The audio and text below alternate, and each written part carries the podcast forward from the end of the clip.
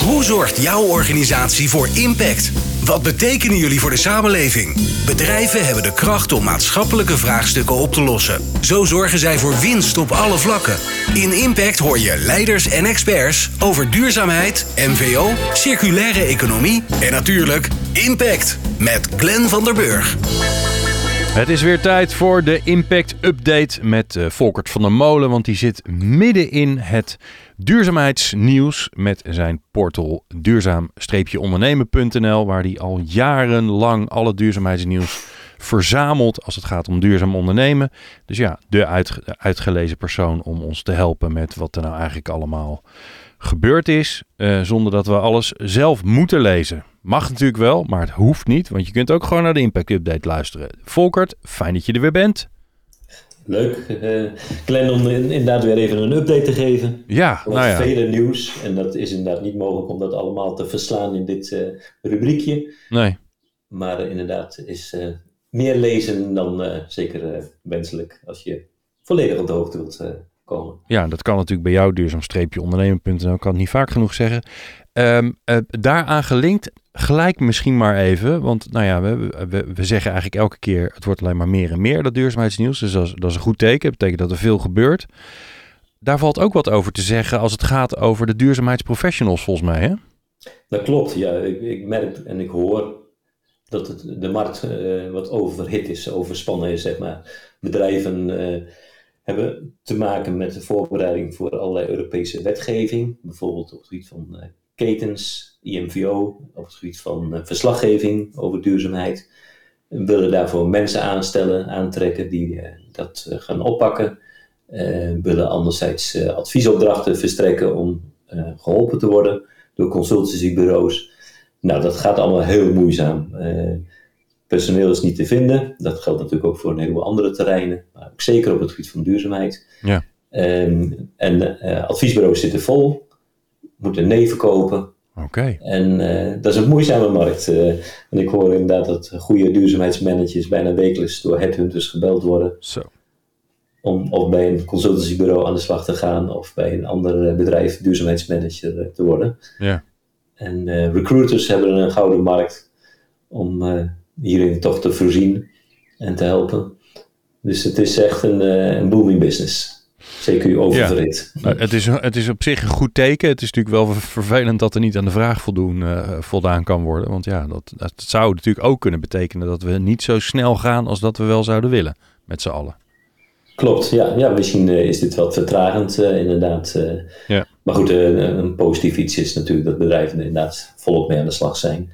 Al of niet gedwongen door komende wetgeving en dergelijke. Maar ik merk ook gewoon dat het ook steeds de consument steeds meer met de voeten kiest, zeg maar, welk merk ze uit het schap kiezen. Ja. En dat ook de duurzaamheidsgehalte van de brand daarin een rol gaat spelen. Hey, en de arbeidsmarkt die is natuurlijk, hè, dat, dat geldt natuurlijk op het gebied van op duurzaamheidsgebied, maar de, de, arbeidsmarkt is überhaupt gewoon heel krap. Um, um, helpt het dan dat je, dat je iets meer aan maatschappelijk verantwoord ondernemen doet als bedrijf? Want daar is volgens mij onderzoek naar gedaan, toch?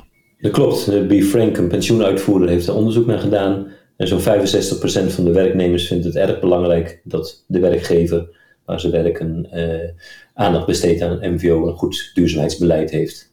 Kijk, 65 procent. nou. Ja, en dat zal ook zeker een keuze uh, of een rol spelen bij de keuze van het zoeken van een werkgever bij personen die een andere baan zoeken of voor het eerst een baan zoeken, zeg maar. Ja, nou, mooi onderzoek. Dus daar kan je nog een beetje het verschil maken op de arbeidsmarkt. Zeker, ja. Alright, er wordt best wel veel onderzoek gedaan volgens mij. Hè? Want volgens mij zijn ook de onderzoekers die hebben ondertussen het duurzaamheidsterrein gevonden. Ja, er komen echt uh, wekelijks diverse onderzoeken waarbij peilingen zijn gedaan onder werknemers of onder consumenten.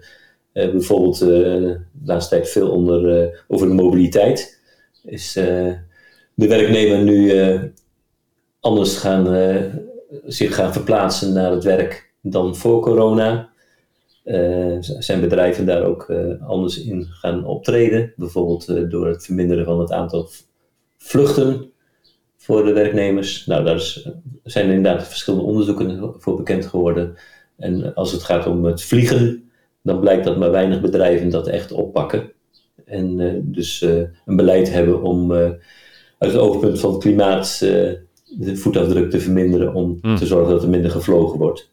En anderzijds er zijn er veel werkgevers die nu een, eh, fietsplan hebben en, eh, voor de werknemers. En dat blijkt ook dat, eh, dat het eh, zeer stimuleert om, eh, voor werknemers om daarmee dan ook eh, een fiets aan te schaffen en eh, met de fiets naar het werk te komen.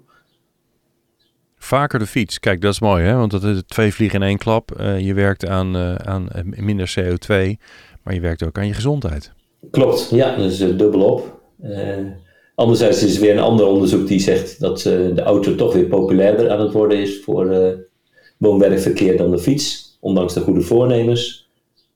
Uh, ja, dat is een beetje tegenstrijdig, maar ja. dat er veel in gebeurt is, is duidelijk. Oké. Okay. Mooi, wat heb je nog meer van moois? Uh, gisteren was het uh, Verantwoordingsdag, 18 uh, mei. En dan wordt altijd door het CBS twee rapportages gepubliceerd. Enerzijds een rapportage over de voortgang van de Sustainability Development Goals, de SDG's. Yep. SDG's.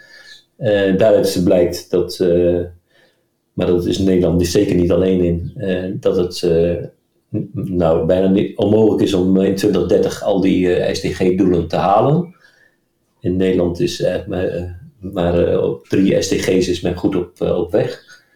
En met name op het gebied van milieu blijft men ver achter. Maar zoals ik al zei, dat geldt eigenlijk voor elk land. Hmm.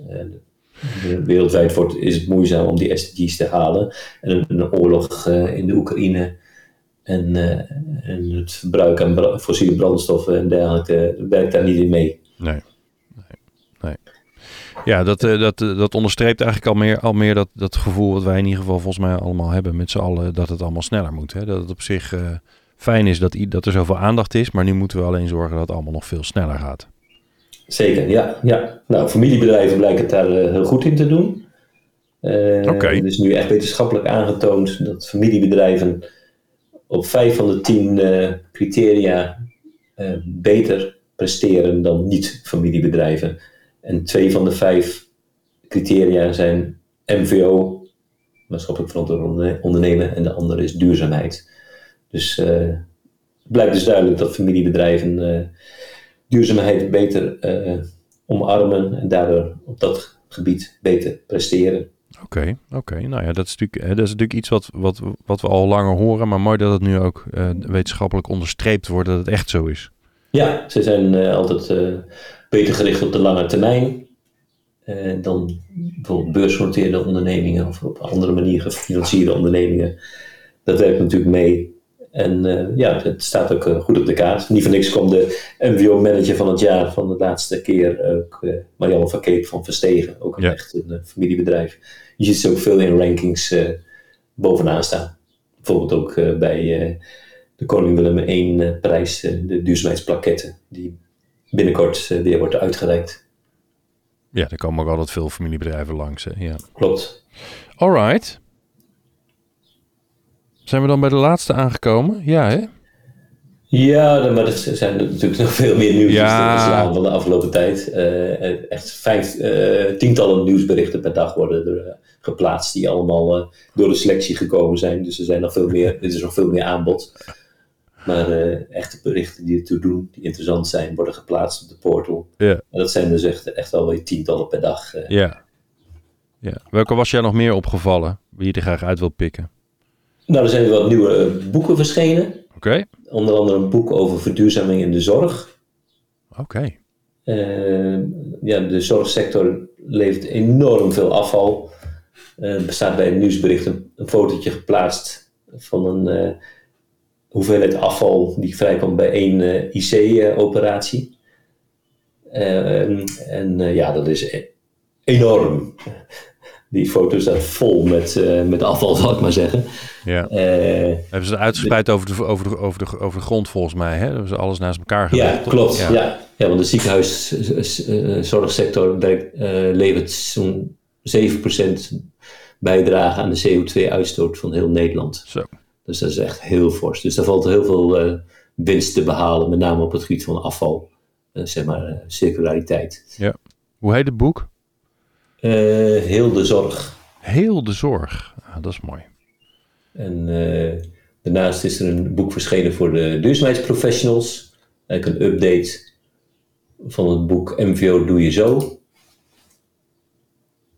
En daar staan zeven rollen in benoemd voor duurzaam succes. Dat is echt een praktische verandergids voor duurzaamheidsprofessionals. Oké. Met als auteur Carola Wijtogen. Ja. Een van de eerste MVO-managers van het jaar. Ja, ja, van de NS toen, hè?